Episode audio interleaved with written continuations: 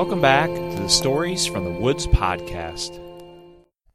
Today's episode continues with our theme of summer, where now you're hopefully getting some warmer weather and maybe you're seeing some of those small little bugs crawling around the ground, things called ants.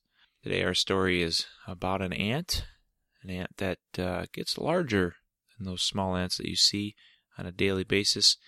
And see the troubles that Carl the ant runs into. I hope you enjoy, and I hope you're enjoying the nice, warm weather of the summer now. An ant too big. Carl the ant was like any normal ant, always going out every day, finding some food, and bringing it back to its nest. He did his job well, he worked hard, and it seemed to always bring back probably the most food of any of the ants in the colony. But one day things started to change. Carl didn't notice it at first, but when he went out, he would get the food, but he would always eat a little bit of the food before he brought it back because he was great at bringing the food back. And so he took a little, didn't think it was a big deal. But as the days passed, he would eat a little more each day because he was a little more hungry. Because when you have snacks throughout the day, you start to want more snacks throughout the day and Carl started to put a little weight on. He got a little bigger. Some of the other ants could notice and wondered what was happening. But after several more weeks of this, everyone noticed that Carl was getting larger. He was double the size of any other of the ants in the colony, and he was starting to have some trouble getting in to the nest. A few of the other worker ants, Ben and Jean, had a talk with him. What are you doing? Why are you getting so large, Carl? I don't know. I, I guess I might be eating a little more than normal, but this seems a little out of the ordinary to grow this fast for what I've been eating. Well, I suggest that you stop eating and sneaking food. You need to just get the food and bring it back so the others can eat. Do you understand? Yes, said Carl. And for the next several days, Carl did stop eating and slipping snacks.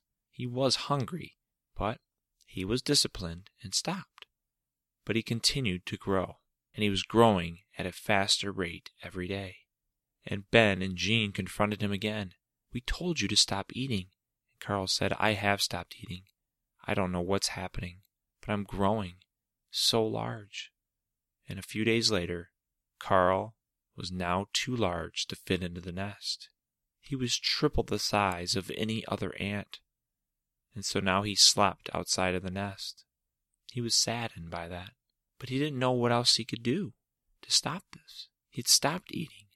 That's when Ben suggested that he do some additional exercise. And so Carl tried that too. He worked harder than he had ever worked before and brought tons of food to the nest, double the amount that he had ever brought before. And he did this almost every day for a week, but he continued to grow larger. He was growing very fast. He was as large as a big toe. He was beginning to grow double his size every few days. Kept getting worse and worse. Nobody in the colony wanted anything to do with Carl now. He was becoming a distraction. And there was all there was was talk about Carl and how large he was and how he shouldn't be part of the colony anymore. Carl was sad to overhear some of these conversations so he decided it was time for him to leave. He left one day and went up to the front door of the house that their colony was outside of. And one time the door opened, and luckily he wasn't noticed. And when the door was swinging closed, he crawled quickly into the house. And then he found a nice warm place to stay. But this time, though, he was half the size of the man's foot that lived in the house. He did his best to keep cover and not to be noticed, and only really came out at night. And one night he was so hungry that he was able to get into the pantry and found a box of Pop Tarts. And he ate through the silver wrapping and then ate half of the Pop Tart. The next day, he had grown twice the size. He was as big as the man's full foot now. Things didn't seem to be changing any time soon, and he grew hungrier and hungrier every day. The family was gone on this particular day, and he went over and grabbed hold of the refrigerator handle with a few of his legs and pulled with all his might. And he went inside and started eating whatever he could find. Then the mother came home and saw the refrigerator door open, and she closed it, not looking inside at all. Carl was now trapped inside the refrigerator, and that is not a place for anyone to be trapped.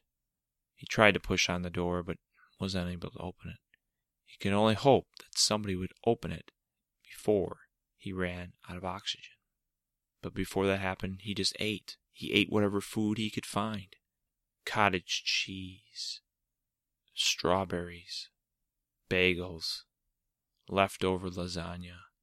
He ate it all, and it was growing and growing inside that refrigerator. He was now as big as the man's head that lived in that house. And then one night, the mother went down to get a snack. She opened the refrigerator door, and she instantly closed it and screamed her head off. Her husband came running to the kitchen and asked what was the matter. She said, There's something in there that's alive, and it is huge. We cannot open this refrigerator door. Man said, Are you sure? Yes, do not open it. Well, I can't survive for very long in there, said the man. We'll keep it closed for another day, and then we'll see. Another day had passed, and the man opened the refrigerator door, and Carl was inside. He was big, but he was not alive. Carl did not survive, and the man was afraid to touch it. But he did manage to take the ant out, called the news station to report this large and unusual ant that he found in his refrigerator. No one really knows why Carl grew the way he grew. They just know he grew to be the biggest ant to ever live on Earth. This concludes An Ant Too Big. If you enjoyed this episode, make sure to check out all of our episodes on our podcast and subscribe so you don't miss out on any future episodes. And don't forget to leave us a review. And as always, continue to listen to our next episode.